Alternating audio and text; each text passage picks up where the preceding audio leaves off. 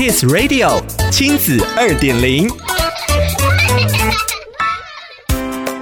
欢迎收听亲子二点零单元，我是 JoJo。过去几个月来，许多人都经历了全家在家上班上学，混乱、争吵、放生，是不少家庭的写照。今天的亲子二点零，就让我们来聊聊全家人一起在家工作学习，为何让人心累。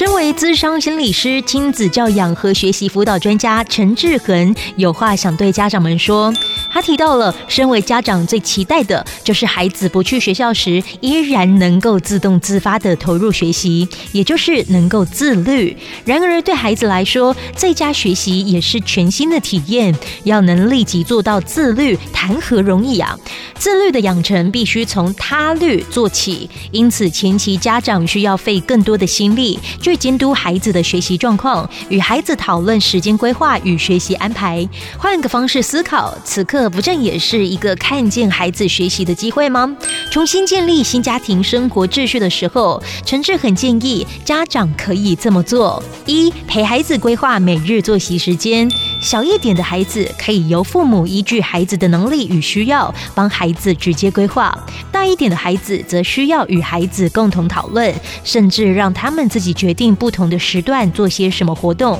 家长只要提供建议就好了，这本身就是在培养自主学习能力了。二、视觉化呈现作息时间，把每天的作息时间表以一周为单位画在大海报或者白板上，让全家人都能清楚看见。三、每日检核滚动修正，每天晚上睡前带着孩子检查今天是否有按照计划把每个时段的任务给做好，回顾一天的行程，找出孩子值得欣赏与肯定的地方，好好的赞赏他们一番，同时也预演一次明天的行程，是实际状况做调整与修正。四、让孩子也知道大人的作息。照表操课虽然是老生常谈，却是让一个人的生活步调能走在常轨上的唯一方法。孩子知道什么时间该做什么，父母只要稍微提醒就好，甚至最后不用旁人提醒，也会自动去执行。防疫生活实在很难熬，但许多家庭终究摸索出各自的相处之道。